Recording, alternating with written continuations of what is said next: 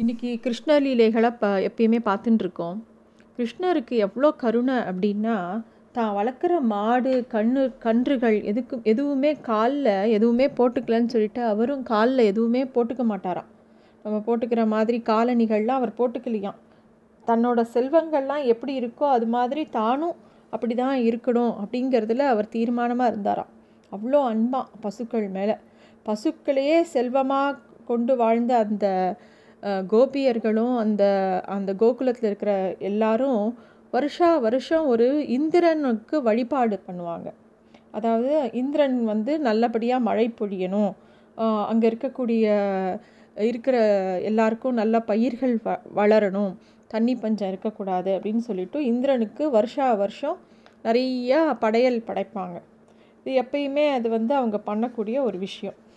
அந்த சமயம் கிருஷ்ணருக்கு கிருஷ்ணர் வந்து சொன்னாராம், எதுக்கு எப்போ பாரு இந்திரனுக்கே படைக்கணும், நம்ம எல்லாருக்கும் வேணுங்கிறது எல்லாம் கொடுக்கறது இந்த கோவர்த்தன மலை தான், இந்த மலைக்கு நம்ம வந்து இந்த படையலை பண்ணலாம் அப்படின்னு சொல்லி கிருஷ்ணர் சொல்லிடுறார். கிருஷ்ணர் சொன்னப்புறம் மறுபேச்சே கிடையாது. உடனே அந்த அத்தனை உற்சவங்களையும் அத்தனை படையல்களையும் அந்த கோவர்த்தன மலைக்கு பண்ண ஆரம்பிச்சிட்டாங்க. அப்போ வந்து கிருஷ்ணரோட நண்பர்கள்லாம் கேட்குறாளாம், கிருஷ்ணா நீ வந்து இந்த கோவர்தன மலைக்கு எல்லாம் பண்ணலாங்கிற, இந்த கோவர்தன மலை வந்து அந்த தேவத்தை வந்து எல்லா சாப்பாடையும் எடுத்துக்குமா சாப்பிடுமா அப்படின்னு கேட்குறாராம். உடனே கிருஷ்ணர் ஓ சாப்பிடுமே வந்து பாருங்க அப்படின்னோடனே படையெல்லாம் வச்சோடனே கிருஷ்ணரே தன்னோட மாயா ரூபத்தில் அந்த மலையிலேருந்து ஒரு தேவத்தை வர மாதிரி வந்து எல்லாத்தையும் ஸ்வீகரிச்சுக்கிறாராம். அதை பார்த்த உடனே ரொம்ப சந்தோஷம் இந்த குட்டி பசங்களுக்கெல்லாம். அதுதான் கிருஷ்ணரோட பெருமை. எல்லாருக்கும் நம்பி நம்பிக்கை கொடுப்பவன், அவன் எந்த நிலையிலையும் நமக்கு துணை நிற்கிறவன் கிருஷ்ணன் தான். அந்த எல்லா குழந்தைகளுக்கும் அவ்வளோ சந்தோஷம், கோபர்களுக்கும் ரொம்ப சந்தோஷம். பூஜை ரொம்ப நிறைவாக நடந்தது, நல்ல வேளை பூஜை நல்ல நேரத்தில் நடத்திடும் அப்படின்லாம் சொல்லி எல்லோரும் சந்தோஷப்பட்டுன்னு இருக்கிற சமயத்தில் இந்திரனுக்கு கோபம் வருது. இந்திரன் வந்து என்ன நினைக்கிறான், ஆண்டாண்டு காலமாக எப்போ பாரு எனக்கு தானே இந்த பூஜை நடக்கும், இதை போய் ஒரு சிறுவன் சொன்னான்னு சொல்லிட்டு நிறுத்துறதா, நான் யாருன்னு காட்டுறேன் பாரு அப்படின்னு சொல்லி ஒரே மழை மழைனா மழை சாதாரண மழை இல்லை, வானமே பிளந்துண்டு கொட்டுற மாதிரி அப்படி ஒரு மழை பெய்யறது. பிரளயம்தான் வந்துடுத்தோன்னு எல்லாருக்கும் கவலையாக இருக்குது. எல்லாரும் வழக்கம் போல் என்ன பண்ணுவா, ஓடி போய் கிருஷ்ணர் காலை பிடிக்கிறா. கிருஷ்ணா நீ சொன்னதுனால தான் நாங்கள் பூஜை பண்ணினோம் கோவர்தன மலைக்கு, ஆனால் பாரு இப்படி மழையாக பெய்யறதே, நாங்கள் என்ன பண்ணுவோம், எங்களை காப்பாற்று அப்படின்னு சொல்லி எல்லாரும் அழறா. கிருஷ்ணர் அப்படியே பார்க்குறார். அதாவது கிருஷ்ணா அவதாரத்தில் கிருஷ்ணர் எந்தெந்த இடத்துல முடியுமோ அந்தந்த இடத்துல தான் தான் பகவான்கிறத காமிச்சுட்டே வரார். ஒரு சின்ன பையன் இந்திரன் நினச்சிட்டான் இல்லையா, தான் யாருன்னு காமிக்கணும்னு முடிவு பண்ணிடுறார் கிருஷ்ணர். வேகமாக போய் அந்த கோவர்தன மலையே அப்படியே தூக்கி கொடையாக பிடிக்கிறார். எல்லா ஜீவராசிகளும் அந்த மலைக்கடியில் ஒரு கொடை கீழே போகிறது. அதாவது ஒரு அம்மாவுக்கு வந்து தன்னோட குழந்தைக்கு ஏதாவது ஒரு கஷ்டம் அப்படின்னா ஒரு அசுர பலம் வரும். எங்கேருந்து அந்த பலம் வரும்னு தெரியாது. கிருஷ்ணருக்கும் அதே மாதிரி அவருக்கு வந்து தன்னோட குழந்தைகள் கஷ்டப்படுறது அப்படின்னோடனே தன்னோட பலத்தை எல்லாரும் பார்க்குறாளே தான் பகவான்னு நினச்சிண்டு திருப்பியும் இந்த அவதார நோக்கம் போயிடுமோ அப்படிலாம் நினைக்கல. உடனே டக்குன்னு கோவர்தன மலையை தூக்கிடுறார்.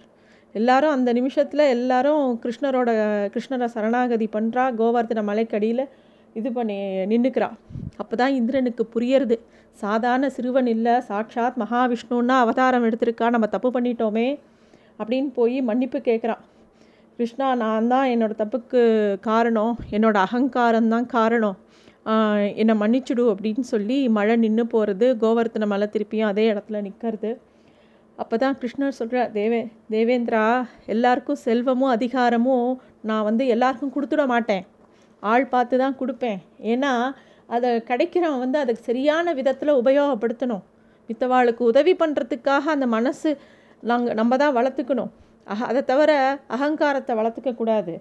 நீ வந்து நீ உனக்கு கொடுத்துருக்கிற இந்திர பதவிங்கிறது ஊர் உலகத்துக்கு நன்மை பயன்ற ப பண்ணுறதுக்கு தானே தவிர நீ அதனால் அகங்காரம் அடையிறதுக்கு இல்லை.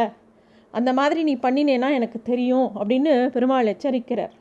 இந்திரனும் இனிமேல் நான் அந்த மாதிரி தப்பு பண்ண மாட்டேன் அப்படின்னு சொல்லிட்டு அப்போ தான் வந்து கோவிந்தா அப்படிங்கிற நாமத்தை கிருஷ்ணரை பார்த்து சொல்கிறான். கிருஷ்ணருக்கு பட்டாபிஷேகம் நடந்ததான். இந்திரனுக்கு எப்படி நடக்குமோ அதே மாதிரி நடந்ததாம். அதனால் கோவிந்த நாமம் அந்த இடத்துல தான் உருவாச்சு அப்படின்னு சொல்கிறது உண்டு.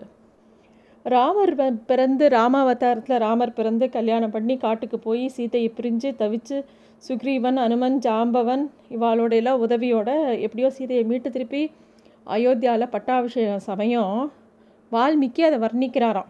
ராமர் பட்டாபிஷேகத்தை இந்திரனுக்கு நடந்த பட்டாபிஷேகம் மாதிரி இருந்தது அப்படின்னு சொன்னாராம். அதை கேட்டவுடனே பகவானுக்கு ரொம்ப வருத்தம். அதாவது நம்ம யாரையாவது யாரையோடையாவது கம்பேர் பண்ணும்போது தகுதி யாருக்கு என்ன தகுதின்னு கொஞ்சம் யோசிக்கணும். இந்திரனும் பகவானும் ஒன்றா, இந்திரன் சரியான அசடு, கொஞ்சம் கூட அடக்கம் இல்லாதவன், துர்வாசர் கொடுத்த அம்பாலோட மாலையை மதிக்காமல் தூக்கி போட்டவன், ரிஷி பத்னியான அகலிகை கிட்ட போய் தப்பான எண்ணத்தோடு அணுகினவன், ரொம்ப எப்பப்பார் அகங்காரம் வந்து எப்பப்பார் அவனை யாராவது தட்டி வச்சுட்டே இருக்கணும். பகவானுக்கு ரொம்ப வருத்தமாக இருந்தது, இந்த மாதிரி தன்னை இப்படி கம்பேர் பண்ணி பேசுகிறாளே அப்படின்னு சொல்லிட்டு.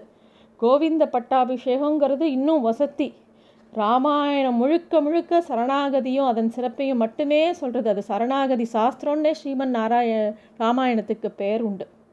அதனால் ராமாயணத்தில் வந்து என்னை சரணடைவாயாக அப்படின்னு சொல்கிறதையே தான் கிருஷ்ணாவதாரத்துலேயும் ஒவ்வொரு நிலையிலையும் ஒவ்வொரு இடத்துலையும் சொல்லிகிட்டே வரார் கிருஷ்ணர். அவ்வளோ சீக்கிரம் சரணாகதி பண்ணுறது ரொம்ப ஈஸியாக. அதாவது மோட்சம் ஆசைப்படுறவன் பேர் முமுக்ஷுன்னு பேர். எல்லோரும் சொல்லுவா, பகவானை போய் சரணடைஞ்சா, ஆச்சாரியன் மூலமாக சரணடைச்சா உடனே மோட்சம் உண்டுங்கிறா. அவ்வளோ ஈஸியா அப்படின்னு கேட்டால் அவ்வளோ ஈஸி தான். ஆனால் அது நம்பிக்கையோடு பண்ணணும். அந்த நம்பிக்கை, அதாவது மகா விஸ்வாசங்கிறது அவ்வளோ சீக்கிரம் வந்துடாது நமக்கு. எல்லாத்துக்கும் நமக்கு ஒரு சந்தேகம் வரும்.